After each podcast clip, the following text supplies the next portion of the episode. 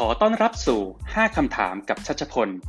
พอดแคสต์ที่จะดึงมุมมองและคำแนะนำจากบุคคลที่น่าสนใจในหลากหลายอาชีพ เพื่อให้คุณสามารถนำไปใช้พัฒนาตัวเองได้จริง ผ่าน 5 คำถาม ภายในเวลา 10 นาที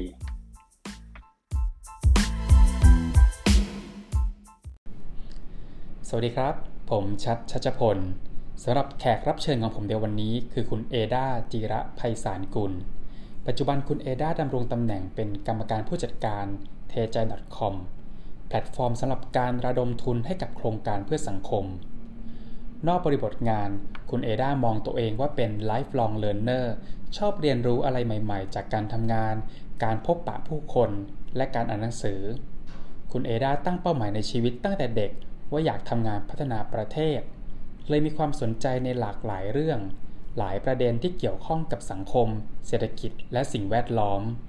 และความเชื่อมโยงระหว่างความรู้ในศาสตร์ต่างๆ ในอดีต คุณเอดาเคยเป็นทั้งนักวางแผนกลยุทธ์องค์กร นักออกแบบและวิเคราะห์นโยบายสาธารณะ อาจารย์มหาวิทยาลัย นักวิชาการ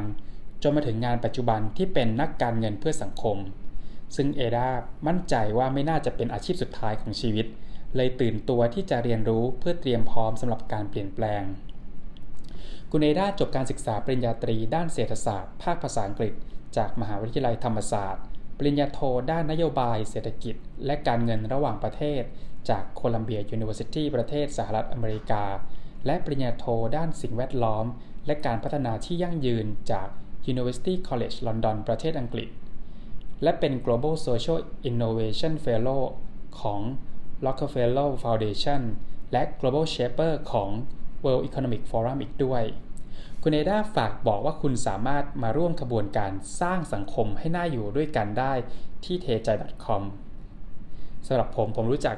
คุณเอดานะครับผ่านกลุ่ม TYPN แล้วก็เทใจ .com ในฐานะที่เป็นผู้สนับสนุนโครงการต่างๆ อยู่เป็นระยะระยะ และนี่คือ 5คำถามที่ผมถามคุณเอดาครับ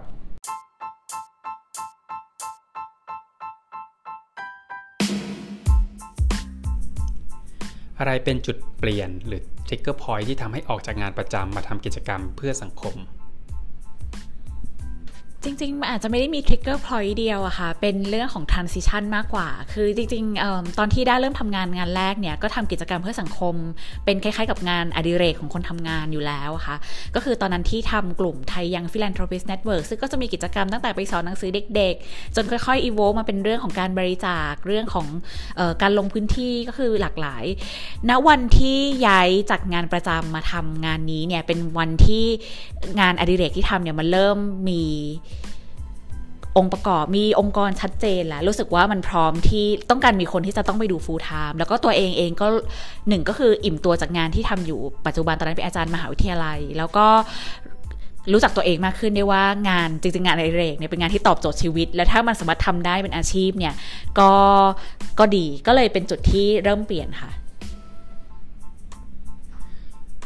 อะไรคือเรื่องที่คนส่วนใหญ่เข้าใจผิดเกี่ยวกับงานด้าน social enterprise อันแรกอาจจะหนึ่งก็คือคนอาจจะคิดว่ามันเป็นงานที่เลี้ยงตัวเองไม่ได้ Social Enterprise จริงๆ ก็เหมือนกับ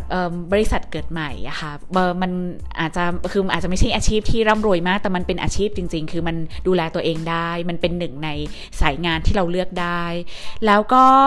Social Enterprise เนี่ย อีกอันนึงที่คนอาจจะเข้าใจผิด คือบางคนอาจจะเข้าใจว่าเป็นธุรกิจไปเลย แล้วก็แอบเล่าเรื่องสังคมหรือว่าเป็นสังคมไปเลย แล้วก็ไม่มีฝั่งธุรกิจ จริง ๆ แล้วไอเดียของมันคือการ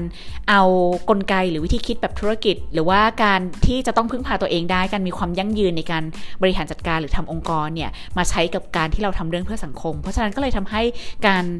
สร้าง Impact เนี่ยมันกลายเป็นมันมีความยั่งยืนคือไม่ต้องไปขอเงินคนทุกปีไอ้ตัวการทำ social enterprise เองมันเลี้ยงดูตัวเองได้มันเติบโตได้ scale impact ไปได้เรื่อยๆค่ะ ช่วยแชร์เทคนิคการเรียนรู้หรือพัฒนาตัวเองของคุณหน่อยคุณเอด้านะครับเออเอด้าเนี่ยเริ่มจากตัวเองคือหนึ่งคือเป็นคนชอบอ่าน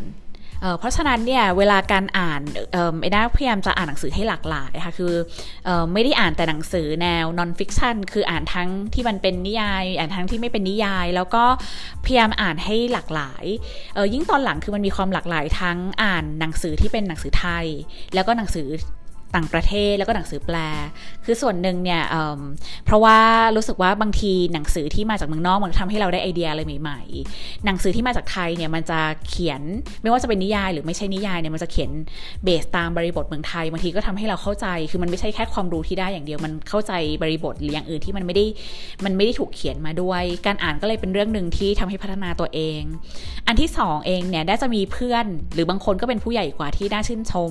เพราะฉะนั้นเนี่ยก็อาจจะหนึ่งคือหาโอกาสที่จะขอคุยกับเขาบ้างขอความรู้ หรือว่าบางทีไม่ได้ขอคุยกับเขาก็จะไปตามใน Facebook อย่างพี่ชัดนี่ก็เป็นคนที่ได้ตามอยู่เรื่อยๆ คือคนที่เรารู้สึกว่างานที่เขาทำก็ดี หรือว่า character ของเขาดีเนี่ยมีอะไรน่าสนใจแล้วเราจะเรียนรู้ได้เนี่ยเอด้าจะชอบเออตามไปดูว่าเขาทำกิจกรรมอะไร หรือว่าบางทีเขาเจอบางเรื่องในเรื่องงานของเขาแล้วเขาแก้ปัญหายังไง เพราะปกติหลาย ๆ คนก็จะชอบเล่าใน Facebook ก็เป็นอีกวิธีหนึ่งที่ใช้ในการพัฒนาตัวเองอะคะ่ะกับอันที่ 3 เองเนี่ยน่าตอนหลังพยายามมากขึ้นคือพยายามที่จะ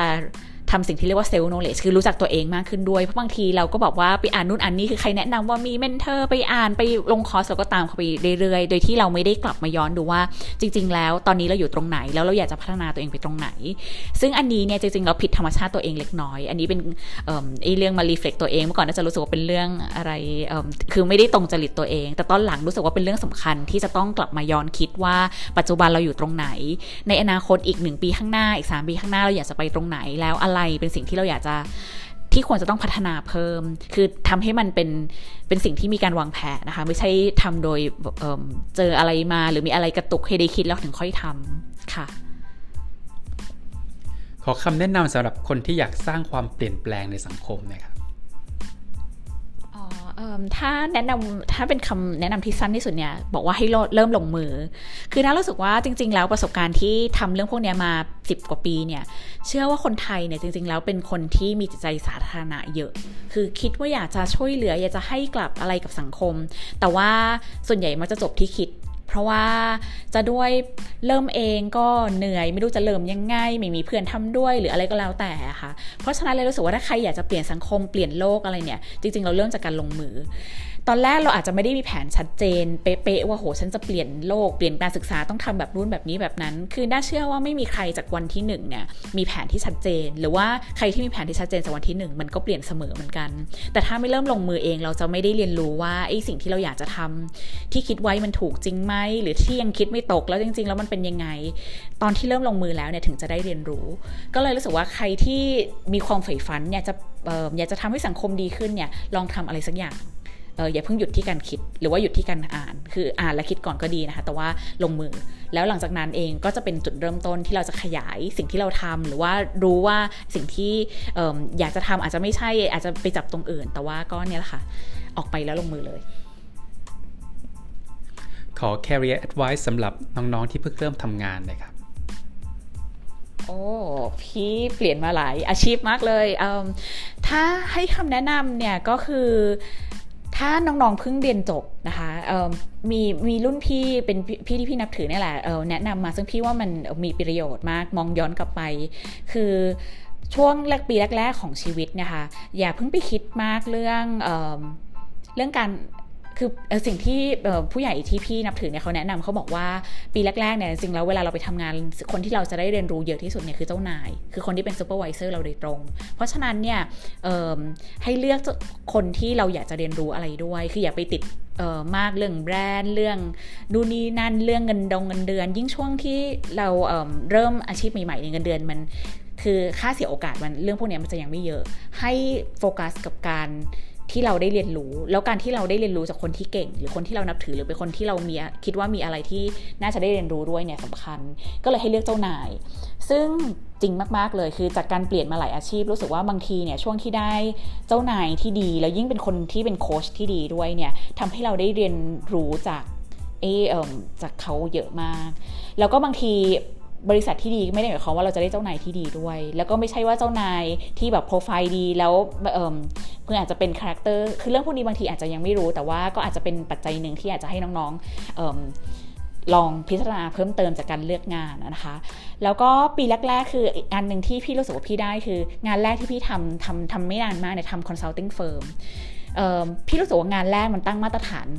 ให้ตัวเองหลาย ๆ อย่าง อย่างงานแรกพี่เนี่ยทำงานออกออฟฟิศเร็วที่สุดเนี่ยเที่ยงคืน เออจริง ๆ แล้วมันโหดไปนิดนึง แต่ว่าข้อดีคือว่า พองานแรกมันหนักขนาดนั้นเนี่ย งานที่ 2 งานที่ 3 มา มันกลายเป็นมาตรฐานว่าฉันทำงานหนักทำแบบเวลายาวได้ ก็เลยเป็นคนที่ทำงานหนักเป็นเป็นปกติคือเป็นมาตรฐานตัวเองเลยอะค่ะ ก็เลยรู้สึกว่าเออจริง ๆ แล้วงานแรกเนี่ยอาจจะสำคัญในแง่นั้น คือมันเป็นการ set framework ในการที่เรามองเรื่องงาน เรื่องการทำงาน เรื่อง contribution กับเรากับงาน ก็อาจจะเป็น 2 เรื่องที่อาจจะให้พิจารณาเพิ่มเติมจากสิ่งอื่นๆ ที่น้องๆอาจจะได้ฟังตอนปัจฉิมนิเทศนะคะเรียบร้อยโอเคไหมคะโอเคอยากจะ